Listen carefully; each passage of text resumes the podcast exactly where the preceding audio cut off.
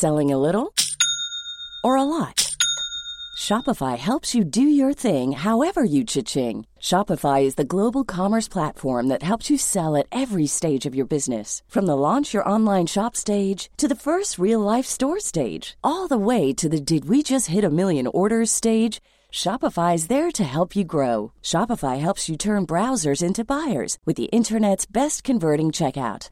36% better on average compared to other leading commerce platforms because businesses that grow grow with Shopify. Get a $1 per month trial period at shopify.com/work. shopify.com/work. Hey, it's Ryan Reynolds and I'm here with Keith, co-star of my upcoming film If, only in theaters May 17th. Do you want to tell people the big news? All right, I'll do it. Sign up now and you'll get unlimited for $15 a month in six months of Paramount Plus Essential Plan on us. Mintmobile.com slash switch. Upfront payment of $45 equivalent to $15 per month. Unlimited over 40 gigabytes per month. Face lower speeds. Videos at 480p. Active Mint customers by 531.24 get six months of Paramount Plus Essential Plan. Auto renews after six months. Offer ends May 31st, 2024. Separate Paramount Plus registration required. Terms and conditions apply if rated PG. Millions of people have lost weight with personalized plans from Noom. Like Evan, who can't stand salads and still lost 50 pounds. Salads generally for most people are the easy button, right? For me, that wasn't an option. I never really was a salad guy. That's just not who I am. But Noom worked for me. Get your personalized plan today at Noom.com.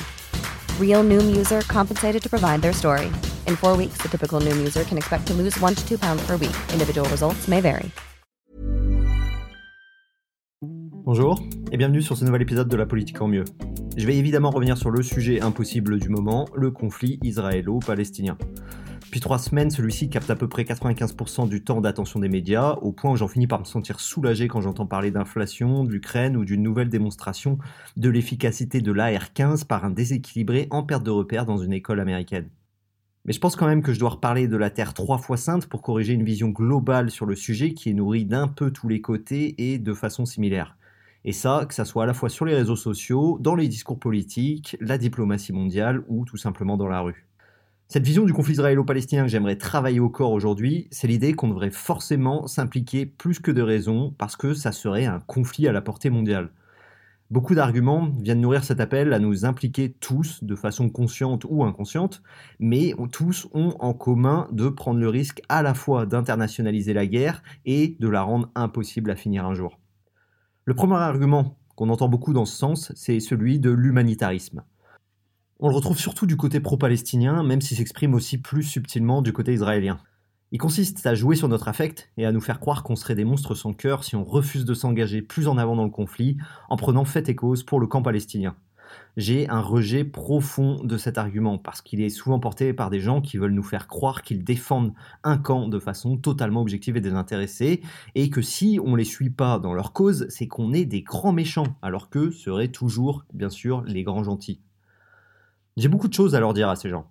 La première est que s'ils étaient tant que ça intéressés par le fait de soulager les souffrances de l'humanité de façon désintéressée et en dehors de toute considération politique, religieuse ou ethnique, alors je les aurais peut-être entendus me parler un petit peu plus de tous les autres conflits qui se sont déroulés dans le monde sur les dernières années.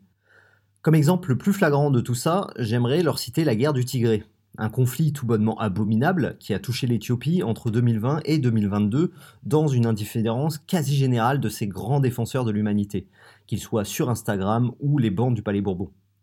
Cette guerre du Tigré, sur laquelle j'adorais revenir un jour de façon plus détaillée, a été une succession de massacres de masse de civils, de viols documentés de 7 à 77 ans, avec une addition totale comprise entre 200 et 600 000 morts, contre moins de 10 000 morts pour le conflit actuel. Et ça, sans même compter les millions de déplacés, blessés ou affamés. Je me souviens pas du tout d'une vague d'indignation pareille pour le Tigré. Mais même si c'est spontanément le premier conflit qui me vient à l'esprit, c'est certainement pas le seul. Sur 2023, on pourrait rappeler que le conflit en Birmanie a fait déjà 12 000 morts, que celui en Somalie a fait 9 000 morts, que la guerre des cartels a tué 6 000 personnes au Mexique, ou que 100 000 Arméniens ont dû quitter leur terre du Haut-Karabakh sans trouver la même vague d'indignation. Pour essayer de renforcer cette volonté que le monde entier s'implique le plus fortement possible dans ce conflit, l'argument humanitaire poussé à la nausée consiste à dire que Israël perpétue un génocide. Alors si effectivement le gouvernement de Netanyahou semble pas très intéressé par le diagnostic médical des enfants gazaouis, faut quand même avoir quelques fils qui se touchent pour croire qu'une armée comme Tsahal serait incapable de faire plus de quelques milliers de morts en trois semaines de combat sur une population qui a plus que doublé en 20 ans, et alors que celle-ci est parquée sur un territoire faisant trois fois la taille de Paris. Tous les crimes de guerre ne sont pas des génocides, et ce genre de rhétorique pour pousser à l'émotion décrédibilise les paroles sérieuses qui peuvent dénoncer le manque de considération des civils par l'armée israélienne. De la même façon, du côté israélien, je suis exaspéré par les invocations constantes et sans gêne du souvenir de la Shoah, en particulier quand l'ambassadeur israélien à l'ONU décide de porter une étoile jaune en réunion.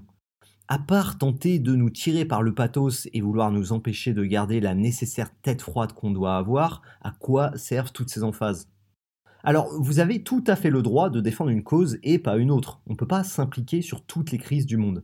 Les cerveaux humains n'ont jamais été faits pour supporter la connaissance de toutes les horreurs que l'humanité est capable d'infliger.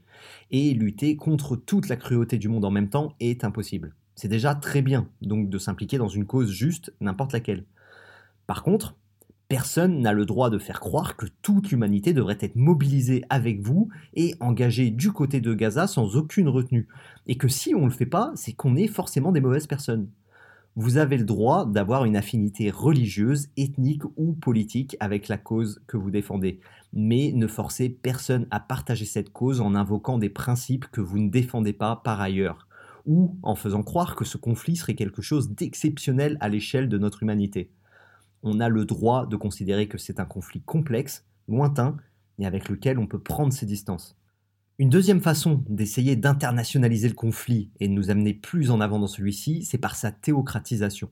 C'est malheureusement la pire façon de faire pour prouver un jour une résolution au conflit, car on peut potentiellement résoudre un conflit territorial en s'asseyant autour d'une table et en dessinant des frontières, ce qui était d'ailleurs le cœur du processus d'Oslo, mais on ne pourra jamais résoudre une guerre religieuse, car il y aura toujours une dimension absolutiste qui empêche l'atteinte d'objectifs politiques réalistes.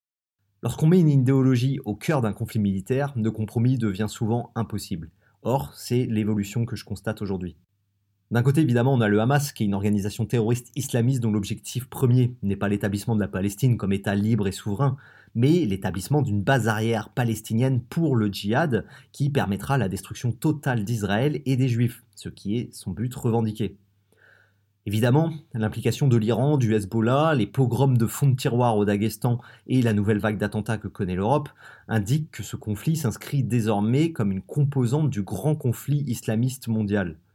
Et le problème, c'est qu'on fait pas beaucoup mieux de l'autre côté de la barrière. Netanyahou et les autres tarés d'extrême droite israélienne ont tout intérêt à faire de ce conflit un conflit religieux, vu que ça leur permet de se garantir que les Occidentaux seront obligés de les suivre. Si l'ennemi d'Israël est un islamiste qui rêve autant de m'égorger que d'égorger les juifs, alors c'est évident que je vais être plus enclin à passer sous le tapis toutes les dingueries que ce cher Bibi va vouloir faire en Palestine, que ce soit en continuant la colonisation de la Cisjordanie ou en provoquant une seconde Nakba. Plus l'extrême droite israélienne peut fondre l'opposition palestinienne dans un axe islamiste mondial, plus elle s'assure que nous n'aurons pas d'autre choix que de rester à ses côtés. Si l'ennemi de cette extrême droite était un mouvement de résistance laïque demandant une solution à deux États, alors celle-ci pourrait potentiellement perdre notre soutien si elle allait trop loin. En faisant de son adversaire le même que celui qui a tué des centaines de nos concitoyens ces dernières années et qui décapite de temps en temps nos professeurs, Netanyahou veut nous lier à sa politique, même la plus abjecte. Et paradoxalement, c'est exactement le même objectif que visent l'Iran, la Russie et les autres islamistes pousser l'Occident à se ranger fermement derrière Israël pour montrer aux yeux du monde à quel point on reste les grands méchants colonisateurs. Et malheureusement, cette stratégie de faire d'un conflit local et territorial un conflit à la portée mondiale entre deux civilisations ou deux idéologies porte aujourd'hui ses fruits en Occident. Aux États-Unis, les évangélistes s'imposent de plus en plus au cœur de l'appareil républicain. Vous avez peut-être pas suivi, mais Mike Johnson, qui n'est pas un basketteur, contrairement à ce que son nom suggère, mais le nouveau speaker de la Chambre des représentants, c'est-à-dire quand même le numéro 3 du pays, est un évangéliste convaincu qu'il doit dropper des punchlines de la Bible à chaque fois qu'il prend la parole. Je vous promets que c'est vrai, allez l'écouter, c'est un ahuri de Dieu le mec. Et donc ces évangélistes, avec Mike Johnson en tête, sont de plus en plus influents, et ils adhèrent très largement à une lecture eschatologique du conflit israélo-palestinien.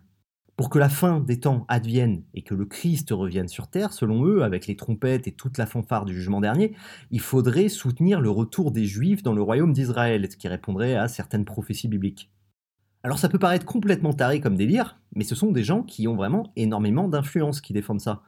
Évidemment, en Europe occidentale, on arrive encore à sauver les meubles, et pas grand monde avec de l'influence politique prend vraiment au sérieux des prophéties écrites il y a 2000 ans pour orienter les choix géopolitiques.